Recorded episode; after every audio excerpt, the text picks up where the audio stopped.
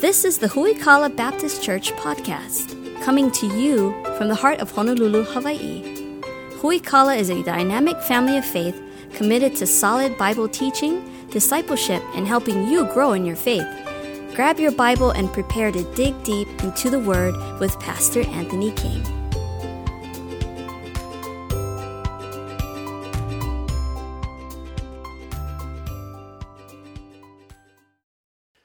Your Bibles, turn to Romans chapter 4 this morning if you would. If you need a copy of the notes, we have ushers coming your way right now with copies of the notes and also pens. If you need to grab one of those from our ushers, do it right now. The notes will uh, have on them uh, basically everything we're going to cover here today, along with all the scripture references we're going to mention in the message. So if you want to grab that and do that, that would be awesome.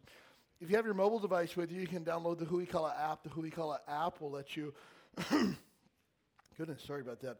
Uh, we'll let you take notes on the Huikala app. Also, if you're missing in the messages so far in this series, you can get caught up uh, through the, the app and listen to it that way, or subscribe to our podcast. If you're new to our study on Romans here, you've got a little bit of catching up to do because this is message number 40, uh, 49 in our series. And so you got a little bit to, to, catch up, but that's okay. You can do it. I have great faith in you. Uh, but we are blazing through the book of Romans verse by verse because Next week, we will finish chapter 4 and begin chapter 5. Next week, we'll finish it and we'll begin chapter 5 the following week. So that puts us officially 25% through the book of Romans, right? Nobody's impressed. Okay. Um, thank you. There were three people that were impressed. Uh, so God bless all three of you.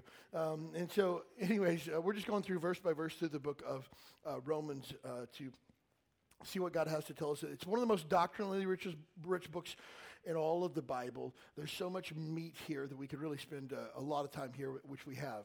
Uh, and so we find ourselves today smack dab in the middle of Romans chapter 4. Just to give you a little bit of an update or reminder of where we are here, Paul is really writing to the Jewish believers that are part of the church at Rome. And so this church at Rome, Paul's never actually visited it before, but it's made up of Jews who used to follow the Old Testament law and it's also made up of Gentiles who never were part of the Old Testament law who now have found faith in Jesus Christ. And so they're smashed together in one big church. And so Paul's taking time to address each group. And really, chapters three and four, he's talking to the Jews there, four especially, because he's talking to them about Abraham. Abraham was kind of like the top dog of their faith. Uh, like if anybody was the guy, Abraham was like the guy. And so the Jews had thought that Abraham was actually uh, forgiven by God for all of his sins, and Abraham went to heaven because Abraham kept all of God's rules. Uh, Abraham kept the ceremonial laws and the rituals that, that the Jews had, uh, especially the, uh, uh the ritual circumcision. And so uh, a lot of people are saying, well, Abraham went to heaven and was declared righteous by God, and God forgave Abraham's sin because he got circumcised. Well, the problem with that is, is there's no religious activity that you and I can do to, to earn our way to heaven. And so Paul puts that to rest and basically uh, kind of in around uh, verse number 11, I'm going to kind of give you just a little bit of a context before we jump in. Verse number 11, he tells them that, like, hey, Abraham was actually declared righteous before he was ever circumcised. So it wasn't the circumcision that actually saved him, it was his faith that saved him.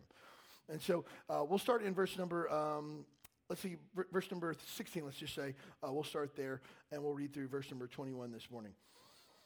Therefore, it is of faith that it might be by grace, to the end that the promise might be sure to all the seed, not to that only which is of the law, but to that which is also of faith of Abraham, who is the father of us all. So Verse 16 says, if you and I are going to be saved by God, if you and I are going to be saved from our sin, if you and I are going to go to heaven when we die, verse 16 tells us it's because of our faith, not because of anything that we have done or any religious uh, works that we've accomplished. Verse uh, 17, as it is written, I've made thee a father of many nations before him whom he believed, even God who quickeneth or makes alive the dead and calleth those things which be not as they, ought, they were. Not as though they were. Verse 18 through 21 is really where we're going to spend the bulk of our time here today. Who against hope believed in hope that he might be the father of many nations, according to that which he was spoken, so shall thy seed be.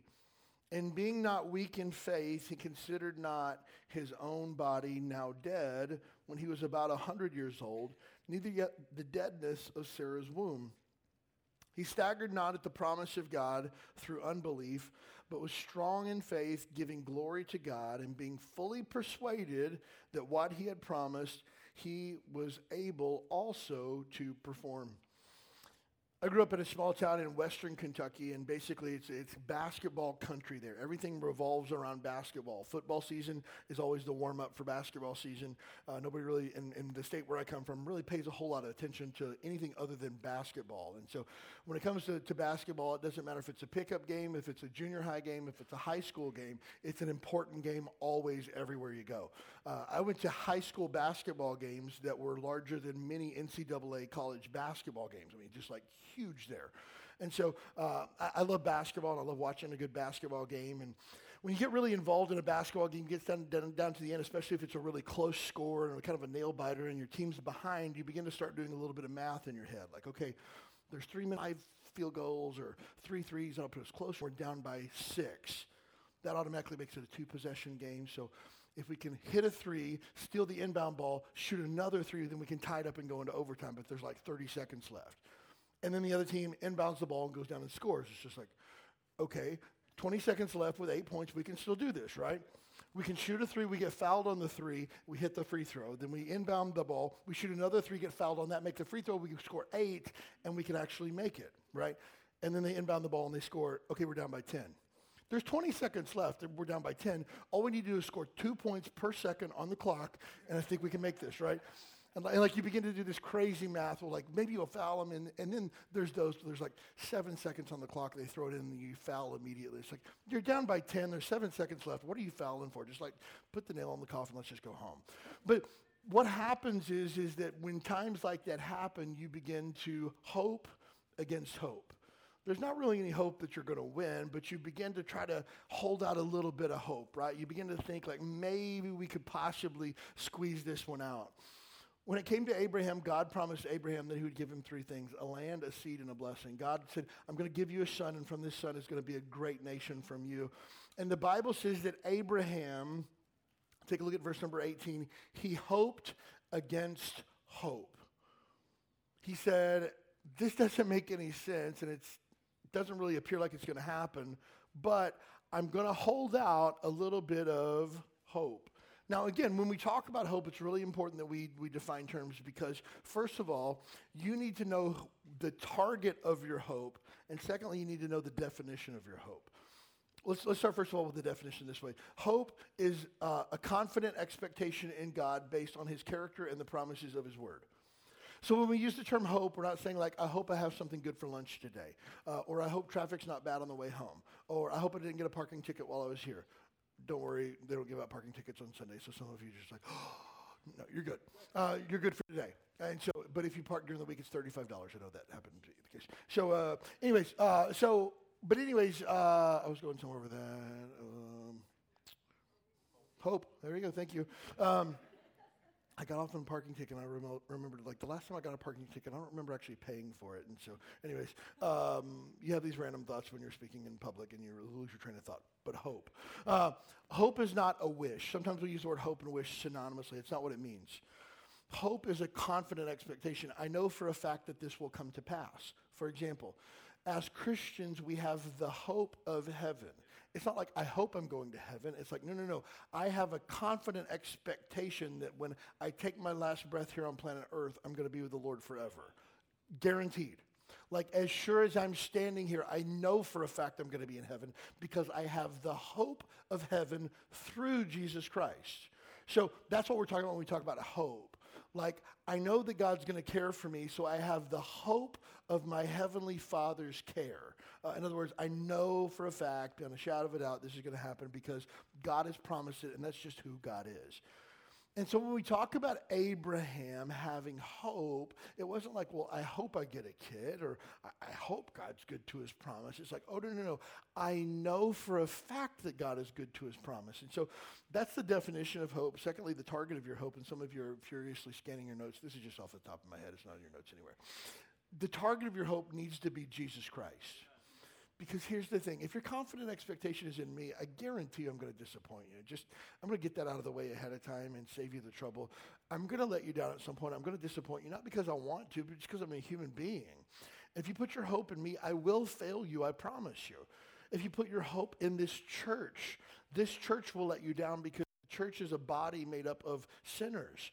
And at some point, we're going to disappoint you and let you down. And if that ever happens, I let you down or our church lets you, let, lets you down, please give me the luxury of apologizing and trying to make that right because that's never the intention, ever. But we're fallible. We're, we're, your spouse is going to let you down. Uh, they're going to disappoint you. I remember going through uh, premarital counseling with a couple a couple of years ago, and we're talking through, and I always set them up for success. And I say, "Hey, marriage is hard. It's one of the best things you'll ever do with your life, but it's hard. You're going to have good days and bad days. You're going to have good weeks and bad weeks. You're going to have times where you don't feel like being married. You're going to have times where you don't feel loved. There's going to be times where you don't feel appreciated. Uh, there's going to be times where, you know, just hearing like your spouse chew food gets on your last nerve, okay? And, she, and I remember the, the girls going through, she was like, not us. I was just like, that's so cute. God bless you. You know, you don't understand marriage. You know, it's like, you're going to be let down. She's like, mm-mm. I was like, call me in like, like not even like 90 days. Call me in like nine days after you get married. Guaranteed. Because, you know, again, we have this idea like this person, they've given me their heart and they'll never let me down. They will, I promise you. It's just, it's just how it is. That's life. Our hope must be in the Lord alone at the end of the day. I, I trust my wife with my life. Uh, and I know that anytime that she's let me down, she's been greatly grieved by that, and she doesn't want that. But she's a human being. I don't want her to, I want to have my hope in her, and she knows better than to have her hope in me. Our hope together for our marriage, for our family, always in Christ, always. So, target of your hope, really important. When we talk about Abraham hoping against hope and having this uh, faith that's unshakable, Abraham believed God even when it didn't make sense to believe God. this is what we call faith. If you can explain it, let me just say this. If you can explain it, it is not faith. Faith is like, hey, I don't really understand all this, but I believe it to be so. Faith doesn't always have an easy explanation for things, but we can always have faith in God's word. And Abraham believed God when it didn't really make a whole lot of sense. God told Abraham, hey, I'm going to give you a, kid, and I'm actually going to make from you a great nation, and uh, from you. And Abraham's like, well, I don't even have any kids, and my wife can't have kids, so how's this all going to happen? And God just said, trust me. And Abraham said, get this, okay, I trust you. That's, he just trusted God you and I will have to going to trust. Not necessarily for eternity yet, but who are you going to trust this week? Who are you going to trust tomorrow? As we live in a society today where uh, it's very difficult to trust what you hear. You, you, read things on the internet or you hear things on the news and you have to do some extra legwork to find out, is that really true or not? Like somebody said that, I saw that on, the, on TV or somebody posted that on Facebook. I don't even know if that's true or not, right? So we have to, to be skeptical. Some of us who have been burned before, I put myself in that category right there, sometimes have trust issues where, like, I don't want to trust people because people have burned me before. There's people who don't want to come to church services because churches have burned them before. I've been there before too. So, uh, but again, in times like that, we have to learn to trust again. Here's the thing when it comes to trusting God sometimes people don't trust God because they feel like God's let them down.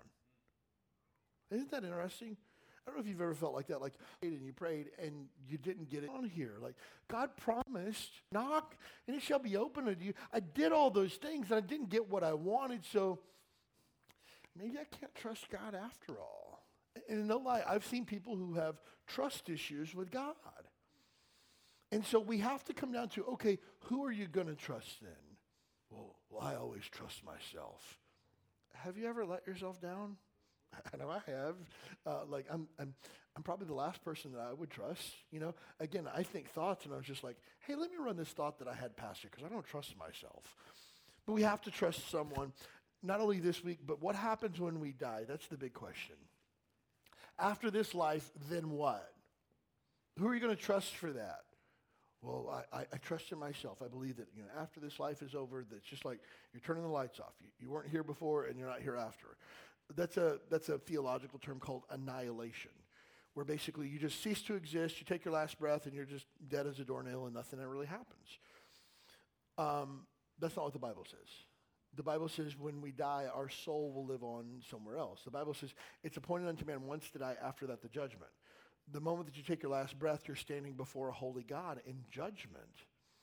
That's what the Bible says. And there's two places. If you hear nothing else out of what I say today, please hear this because it's the most important thing you'll ever hear in your lifetime. There are two places when you die there's heaven and there's hell. You don't get to one or the other based on good behavior versus bad behavior. The default destination for every human being that's ever been born in the history of the world is automatically hell. Because the Bible says if you sin against God, you're going to go to hell. Period. End of story. Well, what kind of sin? Any sin. Doesn't matter. Like, take your pick. If you have sinned one time, you're automatically headed to hell. That's what we deserve. Now, again, you might say, well, that's not fair. God set the rules, and God says, here's the rules, don't break them. And you said, ah, I think I want to break them. And you did, and here's the consequences. And so, um, if you don't like the rules, then, then again, take it up with the person who created the rules, and that would be God. And he's going to tell you the same thing he's told everybody else. So, you've broken the rules, you automatically d- destined for hell.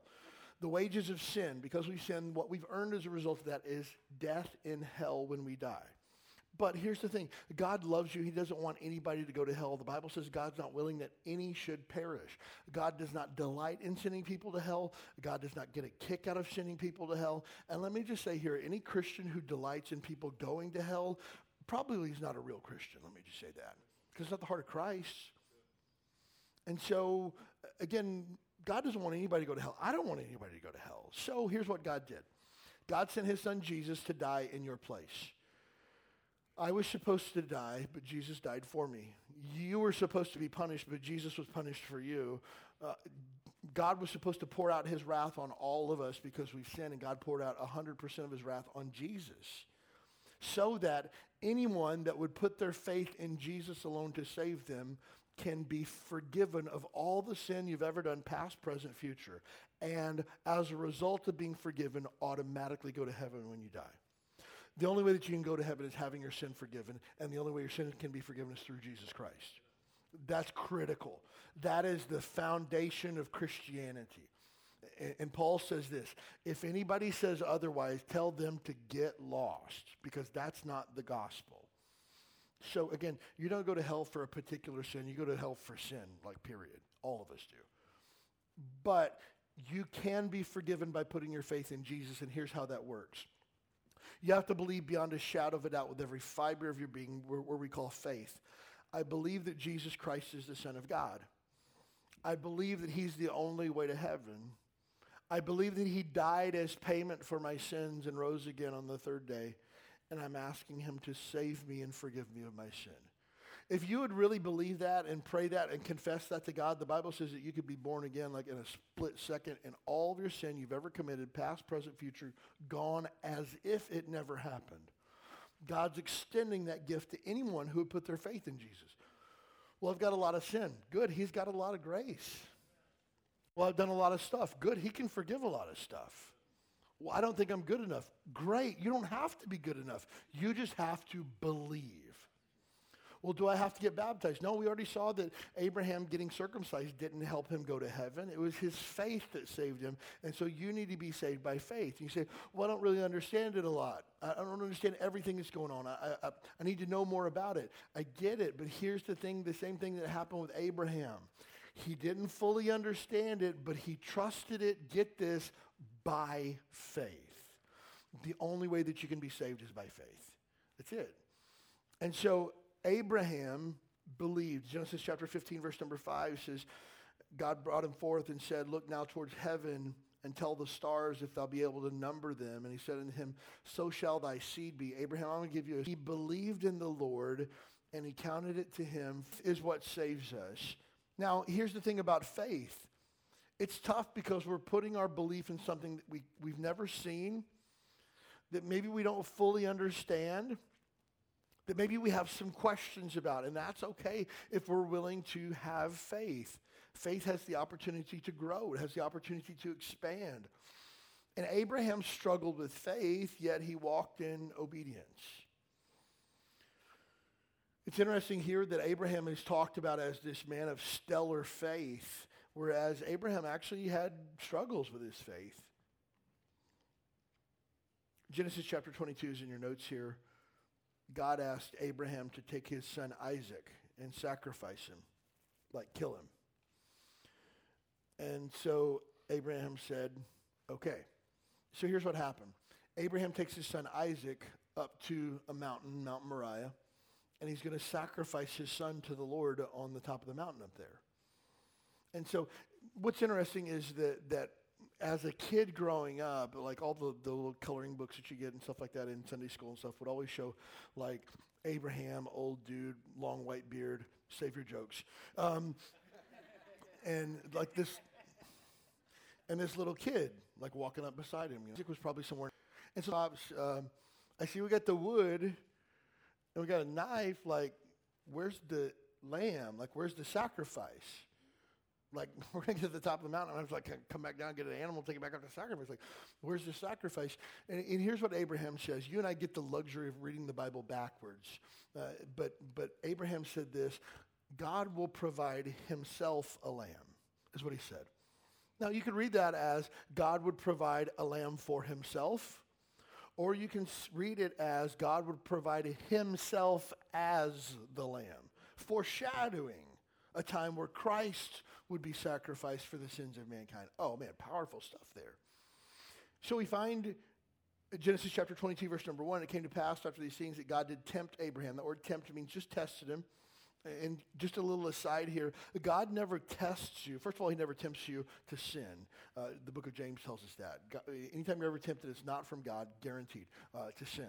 Secondly, when the Bible uses the word tempt, it means to test, like to show where your allegiance lies. Testing is always for your benefit, not for God's. God always knows what you're going to do. He's omniscient. He already knows how you're going to respond to, to, to, difficult situations. He's trying to show you how you'll respond to difficult situations. So God took Abraham and tested him and said unto him, Abraham, he said, Behold, here am I. He said, Take now thy son, thy only son Isaac, whom thou lovest, get up into the land of Moriah and offer him there as a burnt offering on one of the mountains, which I'll tell of thee. Abraham rose up in the morning and saddled his ass or his donkey and took two of his young men with him and Isaac his son and clave the wood and the burnt offering and rose up and went to the place which God had told him. So Abraham's there. He's got a knife. He's getting ready to, to take Abraham's life and then burn his body as a sacrifice unto the Lord. And the Lord stops him and says, Stop. You're good. There's a ram in a thicket over here. Grab that lamb, uh, grab that ram, and sacrifice it instead of your son Isaac and let Isaac go. So then cuts Isaac loose and sacrifices a ram unto the Lord and move on. It showed great faith, but again, as you can imagine, probably a pretty difficult situation. Uh, I have a son who's almost 30. Uh, he's uh, t- turns 28 this month. Uh, my son Thatcher. So imagine me and Thatcher go up the, the hill, and he's like, "Hey, Dad, you got the sacrifice?" She's like, "Yeah, we'll, we'll get it when we get there, man." And it's like we get up there, and I start tying him up and lay him down. He's just like, I see what you're doing here. And I pull a knife up and say, Hey, buddy, I love you. I'll see you on the other side, all right? And then God stops. And then I cut him loose, right? And always in my mind, I'm weird, I know that. We're like walking down the mountain. He's like, So, Dad, are we going to talk about like what had happened up there? Or like, were, were you like really going to, like, well, I mean, like, I, I, I, was trusting God, you know? No, like, you were really going to like do that, weren't you? And he gets home and he's like, Mom, you did Dad tell you what happened up there in Mount Moriah? Abraham, are you serious? Hey, babe, God said, you know? Like, imagine the awkward dynamic of that relationship going forward. It's just like, man. So, but, but seriously, here's the, the crazy thing Abraham just trusted God. I don't understand this. God says he's going to bring a, a whole nation from this kid, and I'm supposed to kill him? All right, I'll do it. He trusted God even when it didn't make sense he, he struggled with his faith, but he was willing to walk in obedience. And sometimes we, we, feel, uh, we feel like terrible Christians because we struggle with our faith. Understand this the struggle is natural, the struggle is normal. I worry for people that don't struggle with their faith because faith doesn't mean that you have it all figured out. It's that you trust that God has it all figured out. Well, I don't really know how this thing's going to work out. That's okay. I don't have to because God does well, if I do this that God asked me to do, then like, what does that mean for me? I don't know, but I'm just going to do what God asked me to do and just trust Him with the rest of it. So many times you and I want to figure out, like, okay, let me figure out where this thing goes, and then I'll figure out whether or not I'm going to obey. Had you found me 20 years ago and told me that I was going to be pastoring a church in Honolulu, I would have been trying to find every way that I could to not wind up where I'm at today, right? Because, like, that's not where I'm trying to go in my life. That's not what I'm trying to do with my life. Uh, I never had a desire to be a pastor. Um, you know, I have friends who are like, oh, I was in, you know, seventh grade at youth camp that summer down by the river, and the Lord called me to preach. Not me. You know, I, I never had a desire to do this. But here's the great part about it God asked my wife and I to step out by faith, and we just said, okay. I'm like, I don't know where this whole thing leads. I don't know where it's going to wind up, but God, we trust you through this. And God always honors faith.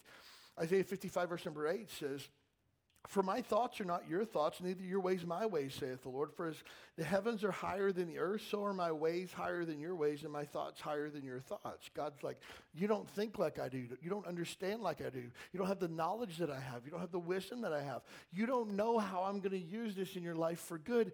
Just trust me. God's calling you to faith. And we set ourselves up for failure when we base our obedience on our expected outcomes. I know there's no one else in the room that's ever done this, so I'll confess my sin before you and talk about how weak of a Christian I am. But I'm sure nobody has ever made a deal with God before, right? God, if you give me this, I promise I'm going to do this, right? God, if you, if you just would help us pay our rent this month, I promise I'll never miss a day of church ever again in my entire life you know, God, if you would help me get through this thing at work, or God, if you would get my boss fired, like I'll read the Bible like every day until Jesus comes, if you'll do that, right? And we begin to make deals with God. Let me just tell you this God's not going to sign a contract for you. God's not interested in your terms and conditions. God wants faith. Not like, okay, God, I'll do this as long as you do X, Y, and Z. God's like, no, no, no. I just want you to do what I asked you to do. And so many times in talking with single adults that uh, they get frustrated that maybe they're not getting married as quickly as their peers are or things along those lines. They begin to say things like, well, well, you know, well, if I'm not going to get married, at least I can, you know, have sex before marriage and enjoy that. Ah, you, you, bought, you bought into a lie. You, you're making decisions based on an outcome that you did not get that you feel like you deserve or you're entitled to people who say things like, well, you know, I'm, i know I'm not supposed to date a Christian, but no, none of the Christian guys are knocking my door down, so I'll go find an unsaved guy and win him to Christ, and maybe that'll work. No, the Bible says, be not unequally yoked together with unbelievers. You can't get God's blessings by rebelling against God. It doesn't work that way. And so again, we, we say, well, I'll obey if God gives me what I want. Well, well, yeah, I'll marry a Christian if God would like give me one in like the next 90 days. But until then, I'm going to, you know, fire up a Tinder profile and see if I can hook up with somebody. God's like, oh, no, no, no. It doesn't work that way. That's not faith. Faith says, I trust you. The Bible says that sex outside of marriage is a sin. It's called fornication. But sometimes we get away with excuses like, well, how do you know if they're the right one? How do we know if we're compatible until we find out? You're compatible because God put you together. How about that? Well, I don't know if the sex will be great when we get married. Well, if you've never had sex, you wouldn't know what great sex is like until you get married, right? Have you ever thought about that? If you just follow God's design, everything will work itself. And I swear, if I hear it again, I'm, I'm going to lose my, my ever loving mind. When, when people say, like, well, I have to look at pornography because my wife doesn't meet my needs. That's a lie of the stinking devil. And if I ever hear that again, I'm going to choke the devil out of you, okay? Because here's the thing we can't say, well, I'll obey God as long as he gives me what I want, but if, if God doesn't give me what I want, then I don't have to obey him. It does not work that way. It just doesn't. God gives you commandments. You can either obey or disobey. Those are your only two choices. And so when you and I begin to make deals with God, we get ourselves into trouble. I love these uh, three boys in Daniel chapter 3 Shadrach, Meshach, and Abednego. Basically, Nebuchadnezzar had built this huge golden statue, and he made a, a, proclamation that whenever they blew the trumpets and played the music, that everyone would bow down to these uh, to this golden statue and worship it. These three boys says, "Uh-uh, we're not doing it." And crazy thought, there were probably a million plus Jews that were in slavery here at this time, and there were three who said that they wouldn't bow down. But you know what they said? We don't care. And so they basically said, hey, if you don't bow down to this golden image, we're going to throw you in a fiery furnace and you're going to die. And so they're brought before Nebuchadnezzar, and here's what they say Daniel chapter 3, verse number 16. It's in your notes here. Shadrach, Meshach, and Abednego answered and said unto the king, O Nebuchadnezzar, we're not careful. In other words, we don't really care what you think about this to answer thee in this matter. If it be so, our God, whom we serve, is able to deliver us from the burning fiery furnace, and he'll deliver us out of thy hand, O God. Hey, if God wants to, we'll survive the fiery furnace and we'll survive you, and we're not scared of you. But here's what they say I love this. But if not, be it known unto thee, O king, we will not serve thy gods, nor worship the golden image which thou hast set up. Hey, if we burn, that's fine. I'm still not bowing down. I don't, not about the outcome. Like, oh, God will deliver us. I, I know that he will. Hey, God can, but if he chooses not to, still not bowing down. Don't care. You can burn me if you want. I refuse to bow down. Their, their faith wasn't determined on the outcome that they were going to get. They didn't care about the outcome, they just believed God. You and I need to trust God regardless of what the outcome is and stop making deals with God and just say, I believe God. Here's the thing struggling with faith is okay as long as we come back to the Word of God as our source of truth. I don't know whether it was implicit or explicit for me as a kid when I grew up in church. I grew up in church my whole life. Uh, man, three times a week in church from the time I was born to the time I, I left for, for boot, boot camp in the Navy.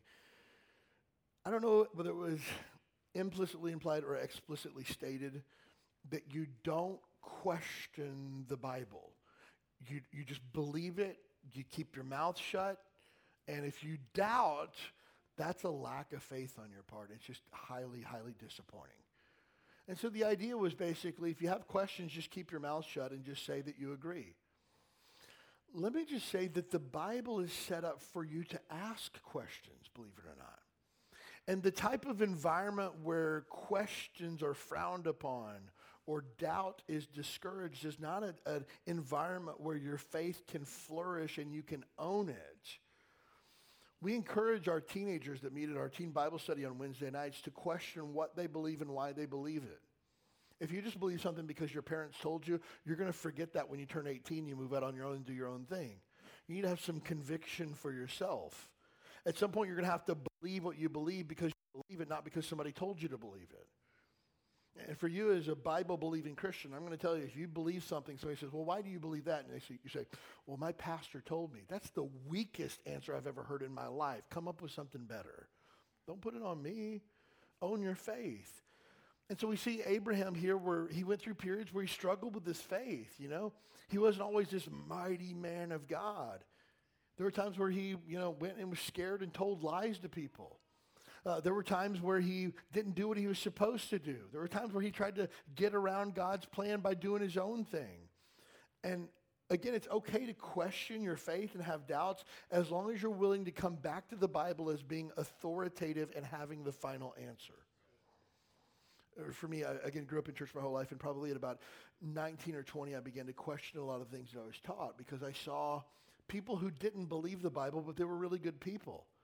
Now, I was always taught that these were heathen, awful, terrible, wicked, you know, Satan worshiping, going to split hell wide open people, but they're actually really nice. Does God send nice people to hell? I couldn't fathom that.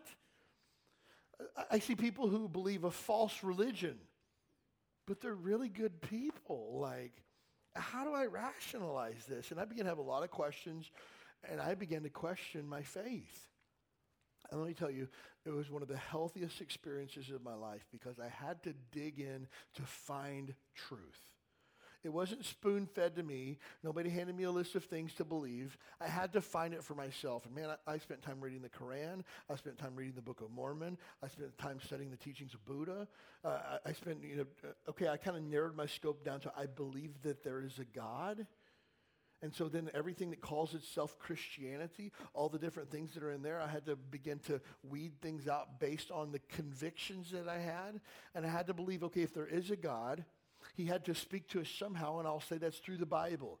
And so I believe in God and I believe the Bible. Let me just tell you this from there, if you're just willing to stay in that lane, it's going to take you to the finish line, guaranteed. Has to.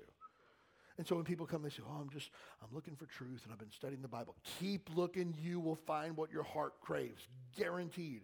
And so again, I'm narrowing the funnel to the fact where, I, okay, I believe in God, I believe in the Bible, and because I believe in the Bible, I must believe in Jesus Christ. And because I believe, that's what he says in John 14, 6, I'm the way, the truth, and the life. No man come. I have been saved, I have been born again, and I believe that Jesus is the only way to heaven. So I am a Bible believing Christian because I found it for myself. And you cannot take that away from me. If my parents renounced their faith, the church that I grew up in turned uh, liberal or, or began to you know, disassociate themselves from the Bible, I don't care. It's not based on the church that I grew up in or what my parents told me. I believe the Bible to be true because God's word says it is. That's where I'm at. And you can't take that away from me. But there was a period at 19 or 20 where it was really kind of shaky for all while I was struggling with my faith. And struggle, I love the word struggle because it indicates that there's still a battle waging and a fight ensuing. Struggling with your faith or struggling with doubt or struggling for truth is good because a struggle indicates a fight. Again, you watch these crime sh- shows, you know, it's like uh, they broke in and there's signs of foul play, but there was no struggle. Nobody put up a fight. Oh, there's a signs of a struggle in this area over here. I mean, somebody was fighting tooth and nail. I love the idea of struggling with your faith because it means you're trying to get to the bottom of truth. And here's what the Bible says God says, You'll find me when you seek me with all of your heart. You're looking for truth, you'll find Jesus. I guarantee you that. And so here's the great part about the Bible it's okay to have sex before marriage and what it's supposed to represent.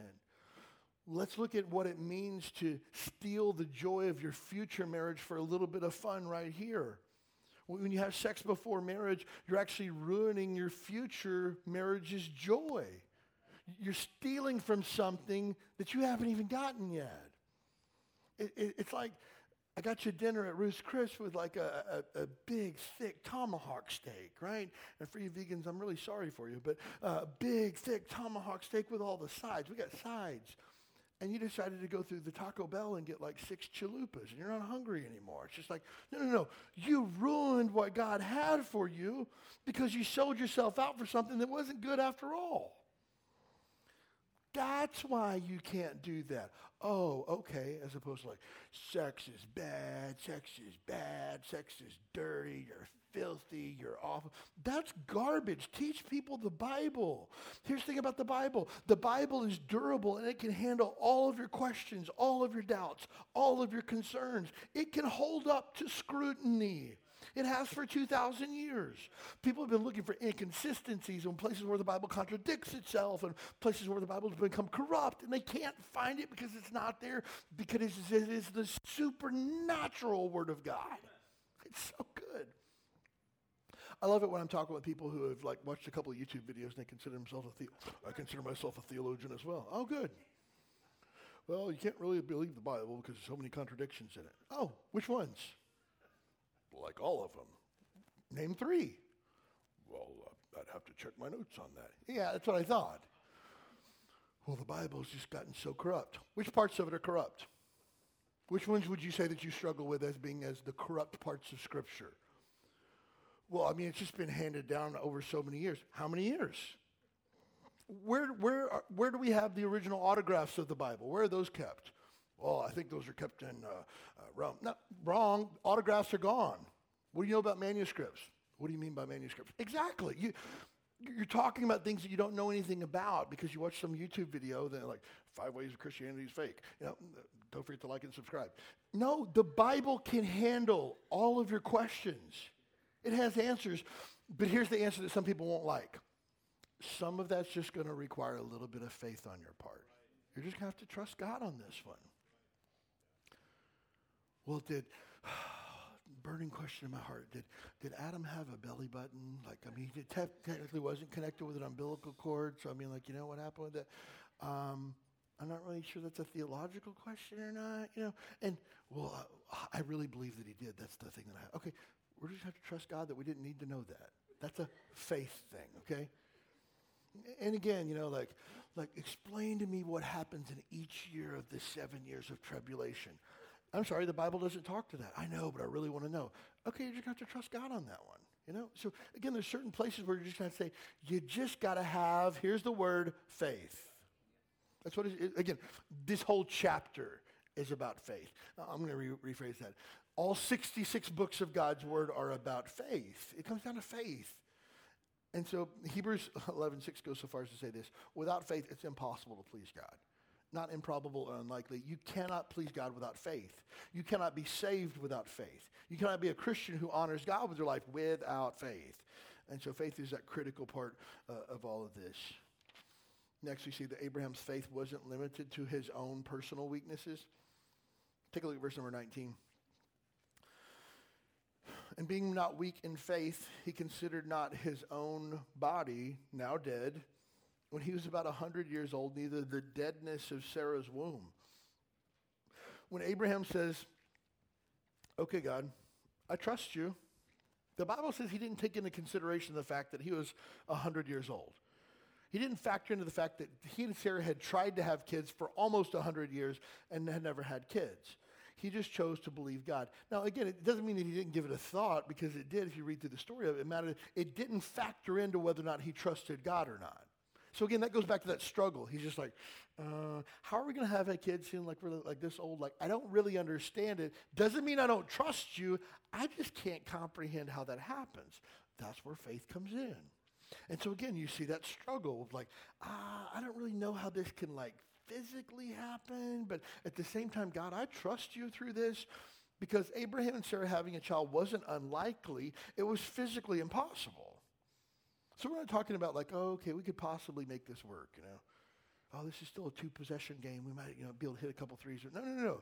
Like she's like 100 years old. Her womb is literally dead inside. Not going to happen.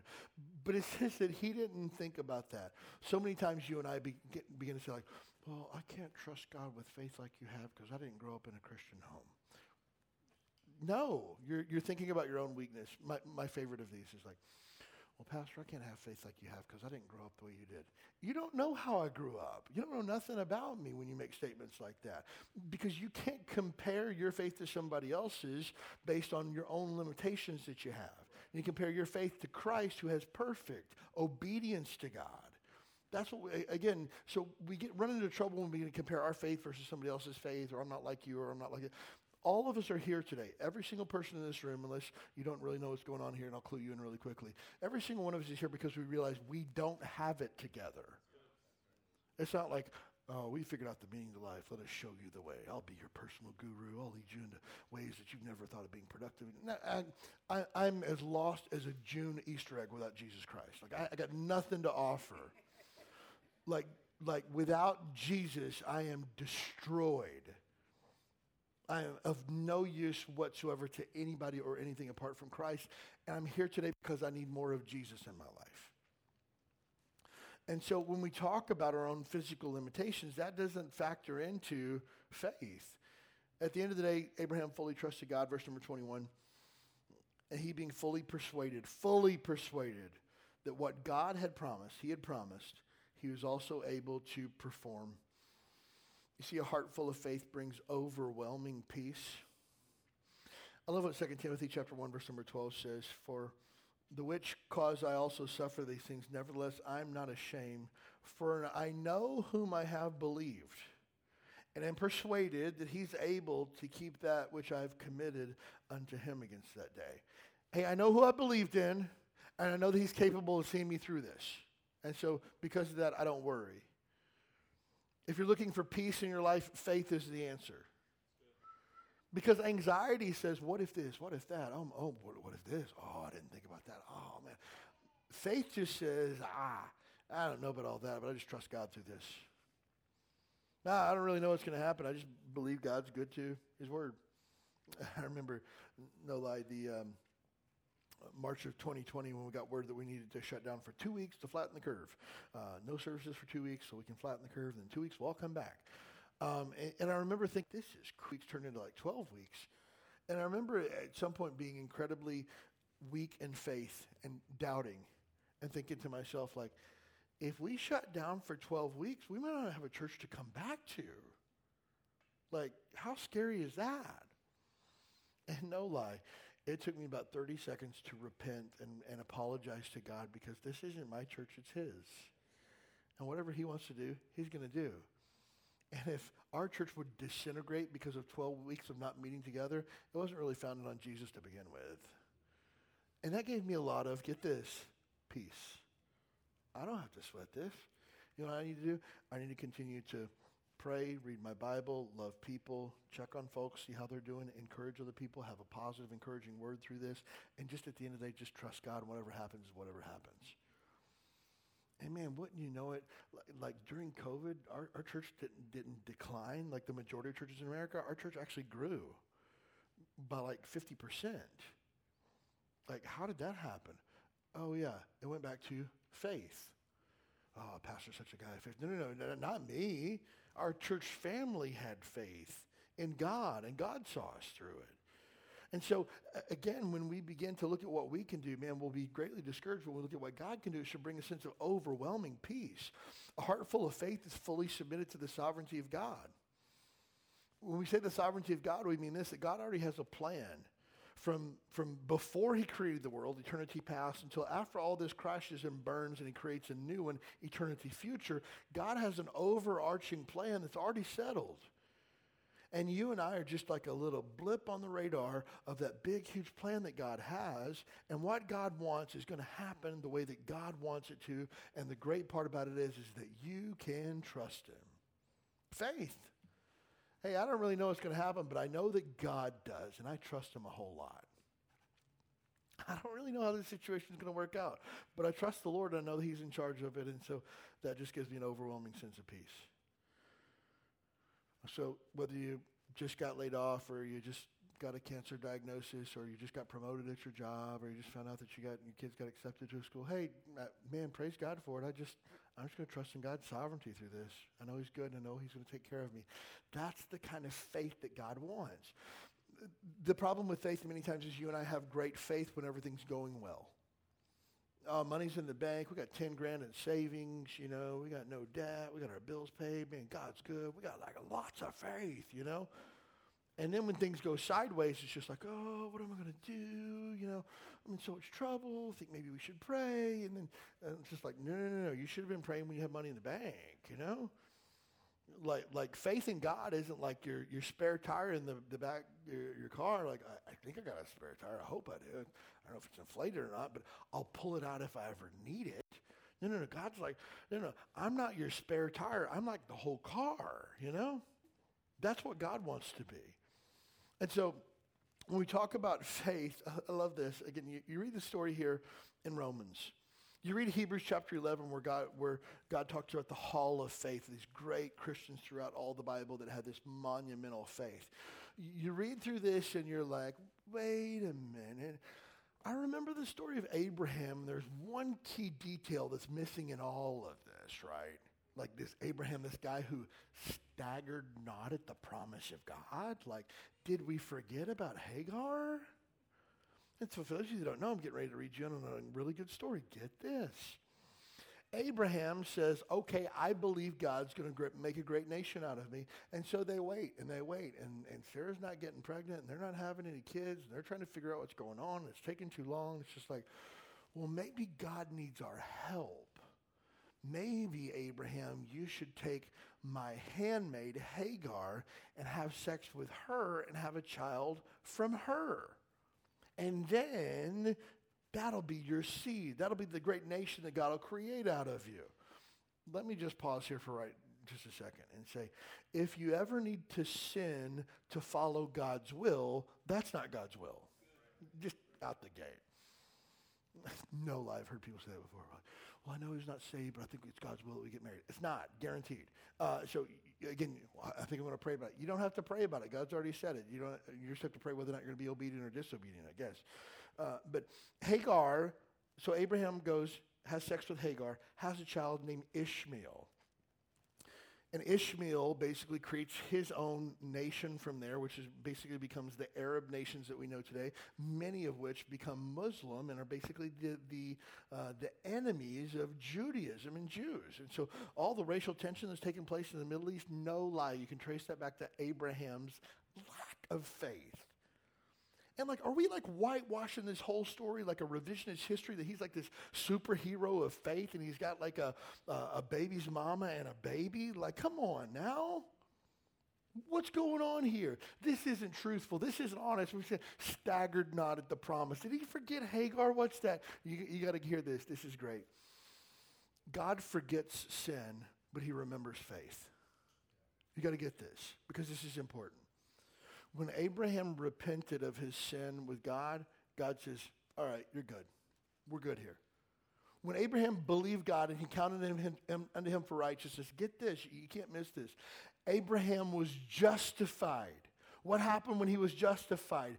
Christ's righteousness was applied to his account, and his sin was washed away by the blood of Christ, and he was declared righteous. And if Abraham is declared righteous, you got to hear me on this, okay? If Abraham was declared righteous, to throw it in his face again, to tarnish his name, because it's all remember about Abraham, because he's forgotten his sin, he remembers his faith. And you and I so many times think to ourselves like, oh, I'm so ashamed of my past. I'm so ashamed of what I've done. Just, I'm so embarrassed. You know, God's forgot that. God wants to remember your faith. And that what that looks like now is like, man, there's some things in my past that I wish I hadn't done, but I'm thankful for the blood of Christ that set me free from that garbage. So I get to live forward for the rest of my life under the grace of God. That's what that looks like. And so God forgives sin. God forgets sin and he remembers faith. Next, two final thoughts and we're done here. First of all, the church needs Christians who are not bound by our own limitations and weak expectations, but are unshackled by radical faith that God can still do anything. Like if I asked you, do you have faith today? I think you'd say, yeah, I, got faith. No, like, do you really have faith? You know, like real faith, like legit. What does that mean? Uh, there's been prayer meetings that I was embarrassed to be a part of before, like embarrassed. Not because I don't like to pray and I love to pray and I don't care who I pray with, I'll pray with anybody. But I was embarrassed because of the types of things that we're praying for. Could y'all pray for Aunt Gertrude's cat? She's got these hairballs. She took it to the vet like three times. They keep coming up every week. And so, oh, it's like cat before the vet. God doesn't like cats. And so, sorry, Carrie, I'm so sorry. Uh, but like, no, no, no. I didn't come to a prayer meeting to pray for cats. Give me something to pray about. I've got this hangnail. It's been causing me a lot of problems. I cut it three times. It's still, I, I, had to take some Tylenol yesterday for you. If y'all folks would pray for that. I'm not praying for your hangnail, okay? I'm here to pray for my neighbor that doesn't know Jesus. I'm trying to pray for that family across the street whose marriage is about to split up. I'm trying to get Jesus in there before it all falls apart. I'm praying for my city that is completely given over to drugs and alcohol and filth and garbage and, and sin and crime. And I want to see my city come to Christ. I want to see revival in my city, which requires that I see revival in my community, which requires that I see revival in my church, which requires my, see revival in my family, which requires that revival needs to start with me. I'm praying for that. I'm not praying for cats today, okay? Because I want to live by faith. God wants us to pray big prayers. like, like it hasn't rained for seven years. I'm going to pray that it rains today. You know, that's the type of prayer that God blesses. I want to pray that God would use my life far beyond my own capacity. Not that like it wouldn't rain this weekend so I could go play golf. Like, come on. Pray prayers of faith. Abraham believed God and he picked up everything he had and followed God to the ends of the earth because he believed God. God wants Christians to live by faith. Uh, look, I'm not trying to, to, to get, gain any type of notoriety or a pat on the back for this, but look, this church exists here today because our family was living at the end of a cul-de-sac in Southern California in a 3,200 square foot house with a three-car garage with a basketball goal in the backyard. And I realized one day, no lie, I woke up and I told my wife, I said, I don't think we're living by faith anymore. Like, we're super duper comfortable. And she was like, is that a bad thing? It's a bad thing that we're living by faith. It's not a bad thing to be comfortable. It's a bad thing to not live by faith. And so that's when God began to do something in our heart to make us really uncomfortable, to do something that mattered. And so I'm not saying you got to sell your house or take a vow of poverty. I'm asking you to do something with your life that's going to count for eternity.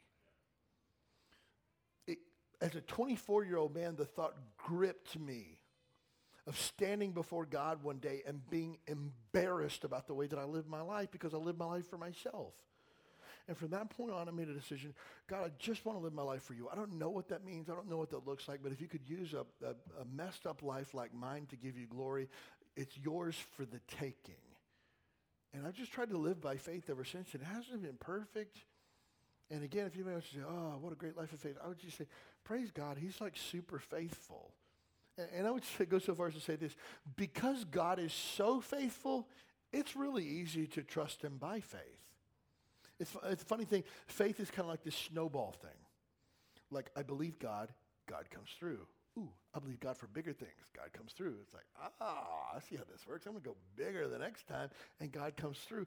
And you get like this faith snowball that goes. You're just like, whoa, that's incredible. That's the type of faith that God expects from you and I. Final thought. You're never going to see God's blessings that God wants to accomplish, or see the things that God wants to accomplish in your life, if you continue to vacillate between faith and doubt. God always honors faith. Always. You can't be full of faith on Sunday and then down in the dumps on Monday. You can't be all hot after your small group on Wednesday night and then be like, be like, well, I don't really know if I trust God or not on Thursday. You need to keep it moving up and to the right, trending, trending up. Your faith should continue to grow. Faith is a muscle. The more you exercise it, the stronger that it gets. The more you feed it, the stronger that it gets. Well, how do I feed my faith? I'm glad you asked. The book of Romans says faith comes by hearing, and hearing by the Word of God. Hearing the Bible preached, discussing the Bible and studying the Bible with a small group, reading your Bible in personal worship everything every day, your faith's going to continue to grow because God loves faith. He always blesses faith too most important thing in the entire universe. If you're here today and there's never been a time where you put your faith in Jesus to save you, you got to do that today. That's the jumping off point. You can't begin to do anything we've talked about today unless you first make your sin right with God. The only way you can do that is through Jesus. You say, well, you don't know what I've done. Uh, out of Jesus is enough to cover it and he's willing to forgive you. I come broken to be mended. I'm coming to Jesus because I don't have it all together for me, I came to Jesus when I was nine years old. I'm still with Jesus today because I still don't have it all together. But I love what this song that we heard the lady sing. Whatever's broken, he can repair it. Man, what a God. So if you're here today and you've never been saved, today's your day. If you're here and you've been saved, I'm going to ask you something this week. I'm going to ask you to crank it up one notch to the right on your faith knob. Just one notch. I'm not asking you to crank it up to 11 today. I'm just asking you to take one notch up. What does it mean for you to live by faith? What does it mean for you to just step out a little bit further? Maybe some of you need to be baptized. Maybe some of you need to be committed in your Bible reading. Some of you need to pray more. Some of you need to have a time of family worship together. Some of you need to be committed to, to God's house and church church attendance. Some of you need to join a church and be a member of a church. Some of you maybe need to begin to give giving, eh, whether it's your tithing or missions giving or something like that. I don't know, but I know all of us can increase our faith. And I'm asking God, I ask God every single day to strengthen my faith and to help me to have more. And I want the same thing for you as well.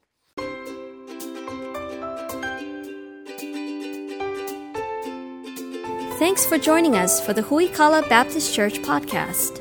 We'd love to have you as our guest this Sunday morning at 10 a.m. You'll find exciting classes for your keiki, a welcoming church family, and a message from the Bible that's sure to encourage your heart. Join us this Sunday. You belong here.